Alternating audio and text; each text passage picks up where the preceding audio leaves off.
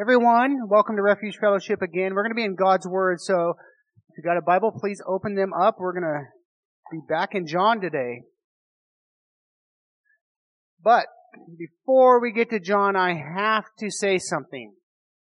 Uh, there's quite a few that are here today that were here last week. Maybe some of you joined online, or for those that joined online. I first want to begin today's service, or my portion of it, by thanking you for your grace last week, as I did misspeak as I was describing Nicodemus. And I want to thank you for your grace. I take the privilege of teaching God's Word very, very serious. It is truly a privilege. And uh, I just want to make sure that everyone understands what I did misspeak last week. Just to clarify really quick, I want to be sure that everyone knows Nicodemus was a Pharisee. He was a member of the Sanhedrin. He was not a Sadducee. So Sadducees do not believe in the supernatural. Pharisees do. So I want to make sure and clarify that. I do take it very, very serious. Um, again, the Pharisees, Nicodemus did indeed believe in the supernatural. You know, each week I record the sermon. We record it back there, and then uh, what we do is we listen to it afterwards. And I listen to it for lots of different reasons. One of the foremost and most important to me is to make sure if I misspeak in any way to clarify and fix that not just on the recording, but before you guys. And then we take it to a podcast and we post it on a podcast. There's my plug for that. We have a podcast. If you uh, want to subscribe to that, it would be great. Even if you're here, it's great if you subscribe because it gets it out to more people. Uh, it's Refuge Fellowship, Chiang Mai. It's really easy to find. It's available on our website and it's on an Apple podcast. It's, I mean, it's out there in every which way. And we want to thank Laura. She's the one that now has taken over that job. So thank her for that. Again, so I did listen to that message and I saw that I had misspoke. And so if you ever, I ask you, I beg you, please, if you ever hear something that maybe I misspoke or you have questions or you don't even, maybe you just don't quite understand, ask me afterwards. Talk to me. Um, you know, just let me know. Maybe something's just not clear. Maybe I did misspeak. Just let me know. I want to turn real quick to Acts, speaking of this, before we get going. I think this is really important. Acts chapter 17. Verse 10 and 12. That very night, the believers sent Paul and Silas to Berea. When they arrived there, they went to the Jewish synagogue. And the people of Berea were more open-minded than those in Thessalonica. And they listened eagerly to Paul's message. They searched the scriptures day after day to see if Paul and Silas were teaching the truth. As a result, many Jews believed, as did many of the prominent Greek women and men. Please read this and follow this example. Search the scriptures out. Be like these Bereans. They listened eagerly to the message that Paul was teaching. They listened very eagerly. But then they were also in the word daily, ensuring that what had been taught was truthfully from God's word. So I encourage you, be like a Berean. Search the scriptures. Make sure that the message that you're hearing here and anywhere else is biblical. And again, if you ever have any concerns, come to me, ask me. Soon, you know, right after the service, say, hey, what was this? And let's, let's take a look. Um, it could be, it could be so many things. Maybe I just misspoke a name. Maybe it could be so many things. But let's clarify that. Let's make sure no one ever, um, is, anything's ever misunderstood. So looking back last week to John, take us right back there. John chapter 3, verses, we were in chapter 3, 1 through 21. We remember that Jesus had been performing miracles during the Passover. And that Nicodemus then, a religious leader, came, he sought Jesus out, he was seeking the truth. Who are you? He was, he wanted to know. And Jesus what? Said to him, I says, I assure you, no one can enter the kingdom of God without being born of water and the Spirit. Nicodemus, he didn't understand, did he? He didn't quite grasp what was being said. So Jesus then in the story continued to explain that any person to enter the kingdom of God must be spiritually reborn.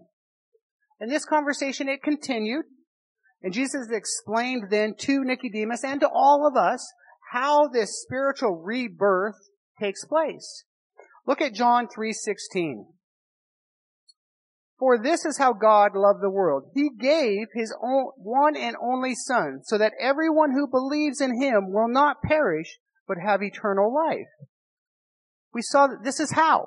But then it continued. We read why. Look at verse 17. Jesus sent His Son into the world not to judge the world, but to save the world through Him.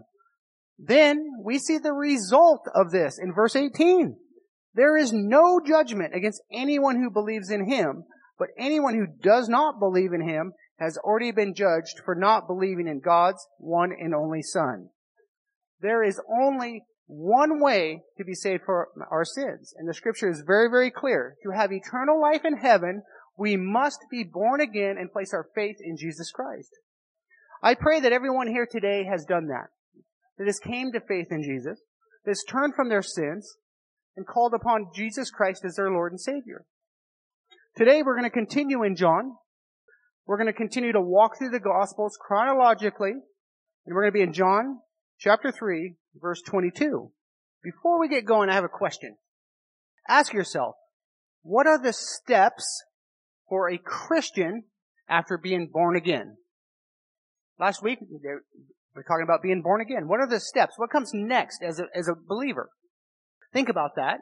Maybe even a bigger question for some of you should be, what should be the heart or the goal of a believer once you are a follower of Jesus? Once Jesus is your Lord, what should be your heart or your goal in life?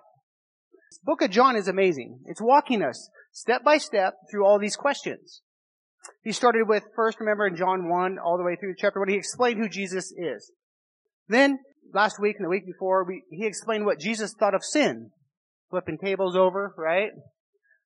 Then last week he showed us how to be saved. Then this week, we're going to continue in John chapter 3 verse 22. Let's read it. Then Jesus and his disciples left Jerusalem and went into the Judean countryside. Jesus spent some time with them there, baptizing people. John, the apostle, we can get confusing here because we're talking about John the Baptist, John the Apostle. John the Apostle, the author of this text that we're reading today, introduces the, the story or the passage explaining what Jesus has now done after he's left the Passover. Jesus, he shared or he started evangelizing as he left, and now he's gone with his followers and he's discipling them. Jesus begins with, this begins with what I see as a pattern throughout the Gospels of Jesus. He ministers to the multitudes. We read this all through the gospel. But then, just like he did at Passover, a bunch of people, right? Performing miracles, miraculous signs. I'm sure he was teaching. But then, he goes to the countryside. And he spends time with the disciples. And he also spends time with God. It doesn't say that here, but throughout the Gospels, that's what we see, a pattern of Jesus. He preaches to the multitudes, signs and wonders, but he also then, he goes in and he disciples these men. He talks to them about the teaching. He spends time in prayer. He spends time with the Father. It's a pattern I see. And I think it's a good pattern a lot of us can follow. We, as much of us here are going out, we're doing a lot of different evangelizing, we're going out, we're teaching a lot. There's also time where we need to go and spend time with Jesus. And spend time in the Word and spend time in prayer. And Jesus, Jesus models that. And He also models that close-knit group that He takes inside of that, where He disciples them also. So it's a pattern. It's just starting right here, right? We're just beginning. That pattern's starting to form. So I want you to see that. So we read that these new believers, they're baptized with the same message that John the Baptist had been preaching. Repent of your sins. Place your faith in Jesus Christ. Now, I, I, we should note, and it appears when you read this, but we should note that it, we believe it's the disciples that were baptizing these new believers. It wasn't Jesus. If you go to John 4 2, you can see that. If you look at John 4 2, I'll just Jesus knew the Pharisees. It goes through Je- Jesus himself did not baptize them. His disciples did. That's in John 4 2. And it's reflecting back to the story that we're reading today. So when you read today's text, it kind of appears that maybe Jesus was doing the baptism. But when you go to John 4 2, it, he re- goes back and talks about that. But anyways, just so you know. So we can place ourselves in this story. I always ask you guys to do that. Imagine yourself in this story. Jesus and the disciples, they're sharing the gospel. People are getting baptized. Amazing. Would have been amazing. Let's see what's going to happen next in verse 23 through 24. At this time, John the Baptist was baptizing at Aenon, near Salim, because there was plenty of water there, and people kept coming to him for baptism. Verse 24. This was before John was thrown into prison. So John the Baptist was very, very busy going about what God had called him to do. Sharing with the people, preparing the people to come faith, pointing them to Jesus, baptizing them. John, this is interesting because Jesus is there now. Think about that. So John has remained faithful to this calling even now knowing that Jesus the Messiah had been revealed. The situation had changed. It had changed. But again, God's calling on John the Baptist's life had not changed. John remained obedient to preach, repent of your sins, turn to Jesus, and baptize people. I think it's a lesson for all of us.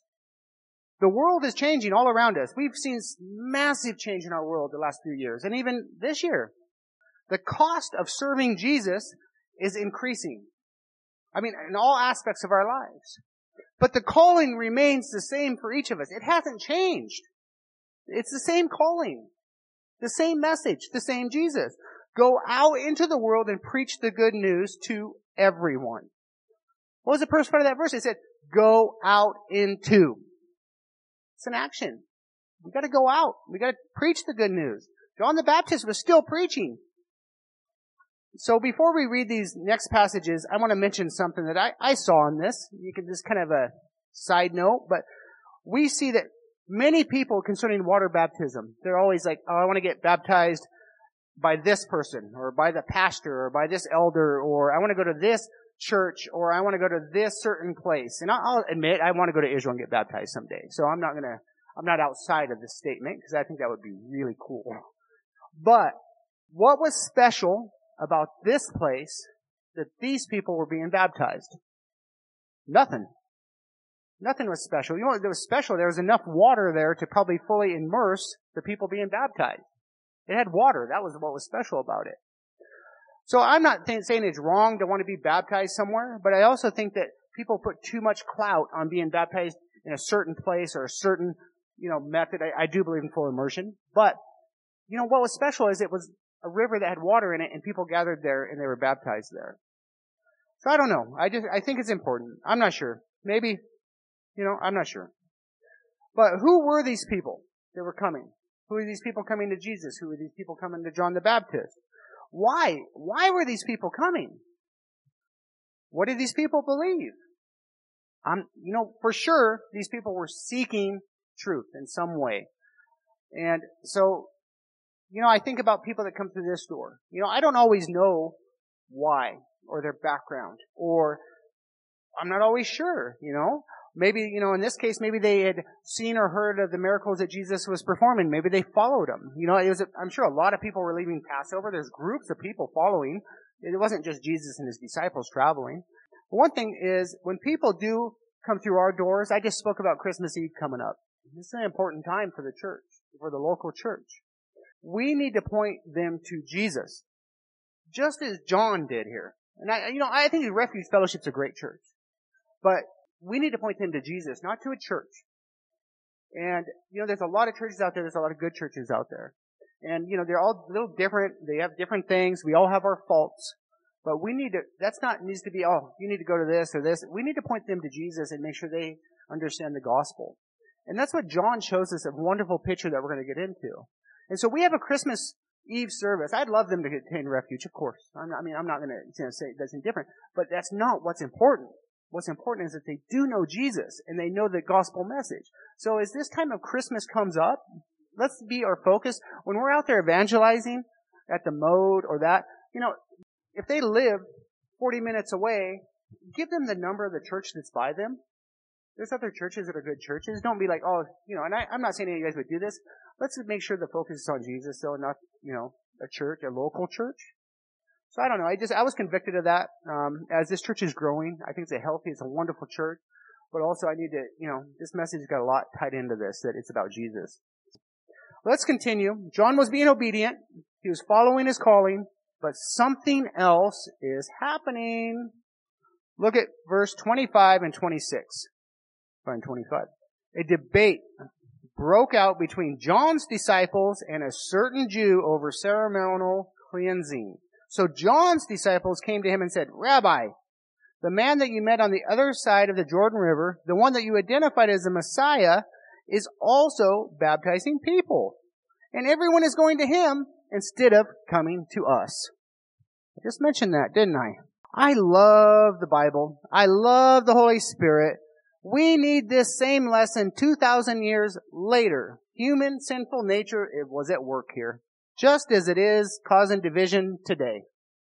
So let's look, just a quick kind of closer look at what these people were discussing, what they were arguing about, this cleansing, ceremonial washing. It would seem this conversation between the followers of John, his disciples, and some other Jewish men. And I was reading about this because um, it gets really deep when you get into this and look back to the Old Testament about these ceremony washings. So I went back to my archaeological study Bible and I want to read what it said. It said, purification through immersion in a ritual bath was required for all Jews in order to preserve that state of purity without which they could neither enter the temple nor participate in its services during major festivals.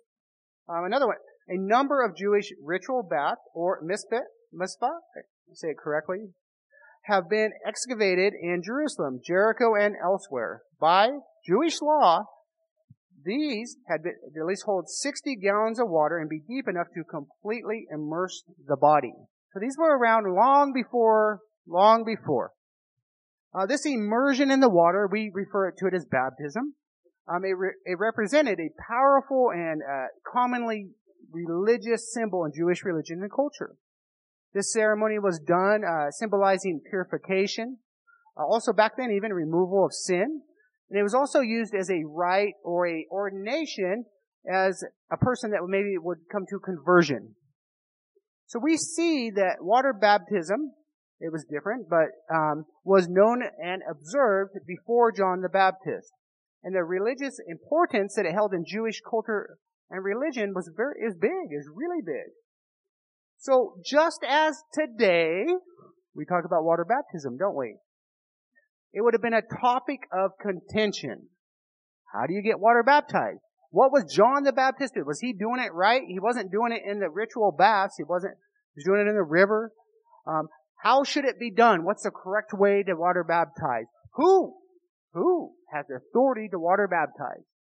2,000 years, we are still focused on the act itself of water baptism. Instead of the form of worship and the praising of that person that has come to know Jesus. 2,000 years later, we're still arguing about how a person should be baptized. And where, how, sprinkling, immersion, um, who. I mean, lots of people like, who? Who can perform a baptism? How should you say it? You know, looking at these verses, these men were, they were arguing. They're arguing between themselves. Then they, they noticed Jesus. Jesus and his, and his disciples. They were also baptizing and the people then were going to him instead. So a little point, think about this. As John the Baptist was there, they were arguing about how this should be done or not be done. Then the people, as this conversation, this internal strife was going on among John's disciples, what did the people do? They started going over to Jesus and getting baptized by Jesus and the disciples. This conversation has changed now from how to baptize people. Now the people are leaving John the Baptist and going over to Jesus and the disciples are getting baptized. So now they're looking towards that. So John the Baptist has something to say to his disciples and these other Jewish men who are arguing. Let's look at verse 27. John replied, No one can receive anything unless God gives it from heaven. John rebukes them and is going to explain how this should work, starting with who he is, who we should be, who we are, and who Jesus is. I want to share a quote from a commentary I read concerning this. We Christians must always remember the primary focus of our ministry. To exalt Christ and point people to Him. Healthy relationships with other Christians will include our recognition of certain leaders, pastors, and teachers. But we must always remember that they too have the same commission. We should not allow ourselves to become prideful of the particular church, group, or leader in which we are associated. And we must do our utmost to resist any kind of competitive spirit. All of us are under the sovereignty of God. Envious and bitter comparisons make us ineffective. Our task is to follow Christ and see that He is exalted. I read that. I just had to share it with you. Because this is what John the Baptist is sharing with us, and this was what was taking place 2,000 years ago, and it's still happening today, even in Chiang Mai. Everything that we receive in this life, every gift that we have, is from God. And He is control, He is the one that is in control of how these gifts are given and how we should be using them. So we must treat these blessings as gifts and means to point others to the hope of Jesus. Let's continue. Look at verse 29 through 30. It is the bridegroom who marries the bride, and the bridegroom's friend is simply glad to stand with him and hear his vows. Therefore, I am filled with joy at his success. He must become greater and greater, and I must become less and less. A true servant's heart. The disciples, these people didn't belong to John the Baptist or anyone else. They belonged to Jesus. John knew, John the Baptist knew his place. He knew who he was. He knew his calling that God had placed on his life. A commentary, Warren Wiersbe said, John used this beautiful illustration. He compared Jesus to the bridegroom and himself to the best man. Once the bridegroom and the bride have been brought together, the work of the best man was complete. We can each know who we are and who we are not. We all have a place. We all have giftings. We all have anointings. We have a privileged position as messengers of God to bring the message, just as John the Baptist. Each one of us are the best man. Turning the focus or drawing the, lo- the lost to the bridegroom, which is Jesus. Preparing and taking care to ensure that the focus always does remain on Jesus and not the servant, which is all of us. What a privilege. What a privilege to be a part of that work that Jesus is doing. John knew that. We need to know that. As we lift Jesus' name up, we will become less and less, and he will become more and more. I want to read Amplified Bible, this verse 30. I really like Amplified Bible. I don't think it's on the screen. It might be, but I want to read this because I really liked this verse read in this version. It says, He must increase, but I must decrease. He must grow more prominent, I must grow less so. I like that in Amplified Version. It seems to be a process, doesn't it? I don't think it's something you can just switch on and off. It's a process. For true shepherds, to have a true shepherd's heart, the focus needs to be placed on Jesus. And we see we grow. He must grow, and we must grow less. So growing, it's a process. You know, I want to hear testimonies from all of you. I want to hear testimonies from all over Chiang Mai what Jesus is doing in Chiang Mai. I mean, you know, I want to hear how the Holy Spirit is moving and speaking to the lost. Not what you guys are doing. I'm sorry. I don't want to hear what Refuge is doing. I want to hear what Jesus is doing and what the Holy Spirit is doing. Because that is what is going to make a difference in Chiang Mai. Because we're not capable. We're not. And so I want to hear that. And I, you know, it's hard for me because I mean, I'm the pastor of the church and I'm like, I want to, you know, but the truth is we want to hear what Jesus is doing. Can we pray for this? This week, this season, this Christmas season, that testimonies would be shared what Jesus has done, not what we have done. That's what we need to pray for. Look at verse 31. He has come from above and is greater than anyone else. We are of this earth and we speak of earthly things, but he has come from heaven and is greater than anyone else. A not so subtle reminder of who Jesus is, and again, who we are. We seem to think, well, I, I'll speak for myself. I think a little highly of myself at times. I struggle with pride. But here, Jesus is from heaven, and each of us are from the earth. Jesus is God. Guess what? We're not. I mean, so often I complain of all these earthly things and these problems and my situations and all these things taking place. And I need to be reminded, God is bigger. He's greater than anything else going on around me. Anything bothering me. so much bigger. From the heaven. He's in control of all these earthly things. John's, he's going to continue to continue that. He's going to continue to define Jesus in verse 32 through 33. Let's look. He testifies about what he has seen and heard, but how few believe what he tells them. Anyone who accepts his testimony can affirm that God is true. The truth is given to us through Jesus.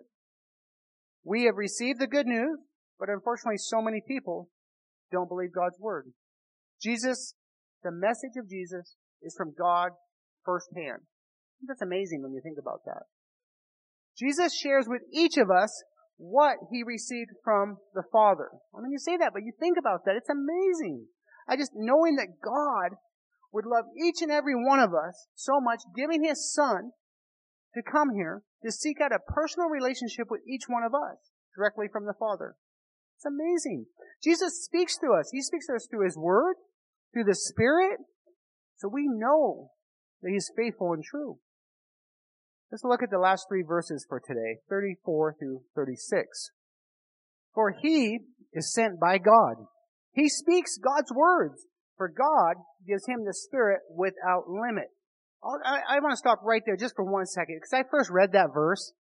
Man, that could be misquoted. He's talking about Jesus. So be clear, that verse is talking about Jesus.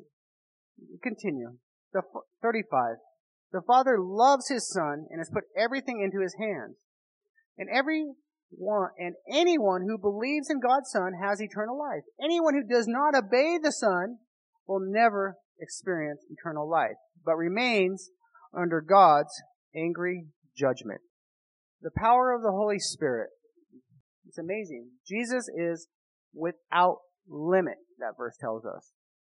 This is my Lord. This is the one I serve, the one that's without limit. My Lord Jesus Christ also has been given a great responsibility, I see there. Think about that as we turn, I want to turn to Hebrews. Hebrews 1, 2 through 4. And now, in these final days, He has spoken to us through His Son. God promised everything to the Son as an inheritance. And through the Son, He created the universe. The Son radiates God's own glory and expresses the very character of God, and He sustains everything by the mighty power of his command. When he's cleansed us from our sins, he sat down in the place of honor at the right hand of the majestic God in heaven. Again, just describing who Jesus is, the one that we serve. I love it. Turn back to John. Look at verse 36.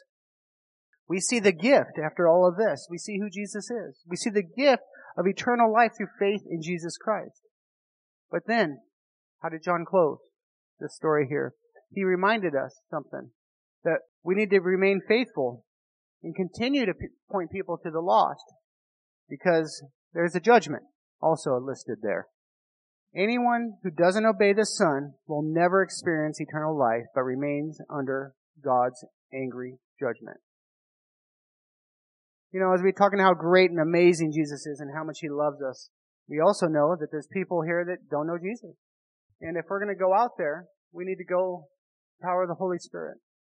We need to go out and evangelize. We need to disciple others so they can evangelize, so they can come to a really strong relationship, so they're not, you know, tossed to and fro. He must become greater. How do we do that? I mean, we've heard this verse. I mean, it's kind of one of the, probably see it on a coffee cup a lot, right? He must become greater. What does that look like in your own life? I believe it is a process. I do believe it is a process. I think there's areas in our life, each of us, that we need to address it in in specific areas. And I think that it's the Holy Spirit that will reveal these areas to us, and also it would be the Holy Spirit who would help we become less and Him become greater. For me, it's a daily process. I need to repent of so many things daily because I know that it, if I am decreasing and God is increasing, then my pride, my frustrations, my ambitions, my plans, my finances, all these different things that I can keep going, the things that I struggle with, they also will become insignificant as He increases. All the worries that I carry around, that's me. I, I worry about a lot of things. I have a lot of responsibilities. These things will become less and less, and God will become more and more, and He'll continue to take care of this.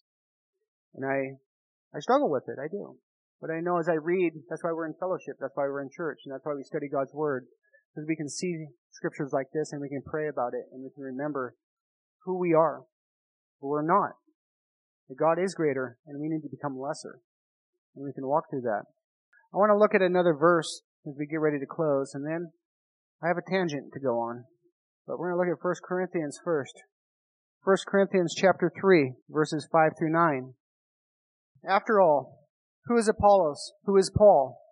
We are only God's servants through whom you believed the good news. Each one of us did the work the Lord gave us. I planted the seed in your hearts and Apollos watered it. But it was God who made it grow. It's not important who does the planting or who does the watering. What's important is that God makes the seeds grow. The one who plants and the one who waters works together with the same purpose. And both will be rewarded from their own hard work. For we are both God's workers, and you are God's field. You are God's building. I think we need to be reminded of that. I do. I don't know about you guys. I have a tangent I want to share. I prayed about this a lot. We had a festival last night, last few nights. And I know a lot of people went to that festival. I'm not saying that's wrong by any means. What I'm saying, when you see what they're doing there, I think most people understand what the festival represents. I'm not going to get into the whole thing of what it represents and what they're doing. I think most people know um, what these lanterns represent and what they're hoping in the pagan worship. I am so grieved by the Christians in Chiang Mai because so many of them, when they do go out, if they want to go out and evangelize and pray and pass out tracts and share the truth of Jesus, amen. But so many people don't even recognize that these people are lost. So many people, as we just talked about here in the end of that John, are going to face an eternity in hell. And yet they go out, oh, how beautiful that lantern is. That ain't beautiful. That should grieve your heart. If you're sitting in this room, if you have been born again and you placed your faith in Jesus Christ, you have a responsibility to go out to these people. And you have a responsibility to go share the hope of Jesus Christ. It's not in a lantern. All them lanterns, Vicky was driving back, she told me all the trash everywhere in the city. Right? From all them lanterns that fell back down to the sky and they're all over the roads and the rivers. I don't really care about the trash. The fact is, is what it represents. They fell back down. Their sins weren't, they're still there. I pray that the Christians in Chiang Mai and anyone out there would pray that the Holy Spirit would reveal to them that these people are lost. They're worshiping a false God. And that we have an opportunity to go share and using that hope of who Jesus is. And it would grieve them. It'd bring them to their knees in prayer. Because I know a lot of people that just, oh, that's so beautiful. It's not beautiful. There's nothing beautiful about it. Yeah, the lanterns are colorful but the people. You realize what's going on there. It's sad. It's really, really sad. And it doesn't have to be this way. But a lot of them don't know. So I pray that the church here in Chiang Mai would take advantage of these situations and these festivals and learn how to go out and evangelize these people during this time. I didn't go out this time. I, I wasn't, my heart wasn't in the right place for it. But let's prepare to go out and share the hope of Jesus in these times. You know, in Myanmar we had the water festival. It's really big. I know they do that here also.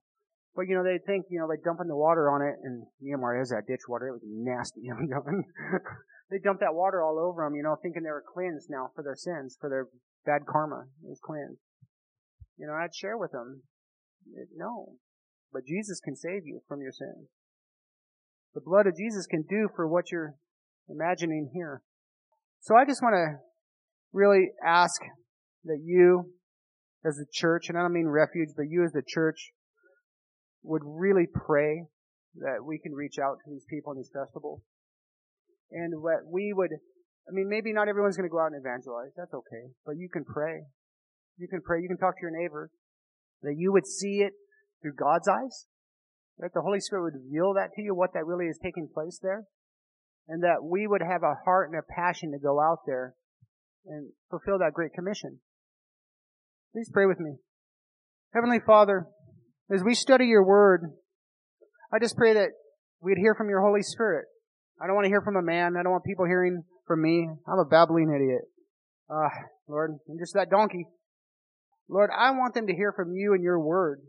I want the, the people, as they come here and they study the word, Lord, I want them to understand who you are, that you must become greater in their lives, that you, through you, Lord, through your greatness and your power and your unlimited filling of the Holy Spirit, Lord, that you can conquer all things, Lord. That none of these things that we face are too big. And Lord, as we look out throughout our neighborhoods in this city, in Asia, Lord, I pray that we would be grieved as you were grieved for the lost. That when we see them performing these acts of worship to pagan gods, Lord, that we would pray. We'd pray and we would speak truth to this city, in this area. The hope, that there is hope. There's a solution to their sin. There's an answer, and it's been paid for by our Lord and Savior Jesus Christ. And they can have eternal life through faith in Jesus. So Lord, I just pray, Lord, that this community, these Christians, Lord, that they would be convicted of this, that they would come alongside the Christian community, Lord, and set up prayer booths, that they would set up worship time during this time, that they, Lord, you would pave a way for new and exciting ways to reach these people because they're not reached. We're in the land of missionaries that don't evangelize, that don't disciple, and one of the most unreached countries in the world. So Lord, I pray for a revival in Chiang Mai, and I pray for the means and the methods to be changed and to be done through your spirit. So people would say, look what Jesus is doing in this city. People are coming to know Jesus. They're coming to know that they are saved. They're coming to faith. And then I want to see baptisms, Lord. Just as we, I want to see water baptisms. I want people professing their faith in Jesus, Lord. And then going out and sharing that hope they found in Jesus. Lord, I pray this over this city, Lord, and I just pray that you'd use each and every one of us, Lord, in different ways. We have different skills, different giftings, different blessings. Lord, use us in whatever them these are. Use us, Lord, not all the church of Chiang Mai. Show us, Lord, we, something, show us how we can just reach these people, Lord, through you. And Lord, everyone would say, God is moving in this city, Lord. So Lord, I just pray this over this city, Lord. I pray this over this fellowship, this church also, Lord. Maybe this would be the seed that'd be planted. Maybe this would be the start. Maybe not, Lord. But I pray wherever that is, Lord, that you would do a great work here, Lord. Lord, I thank you for your word. I thank you for this opportunity to worship. Thank you for this building. And Lord, I just thank you for the faithfulness of everyone here today, Lord. Please bless them, Lord. And again, Lord, through your Holy Spirit, speak to each one of them, Lord, that they would be faithful as John the Baptist was, Lord, to go out and just continue, continue, continue to be faithful to share the gospel. In Jesus' name, amen.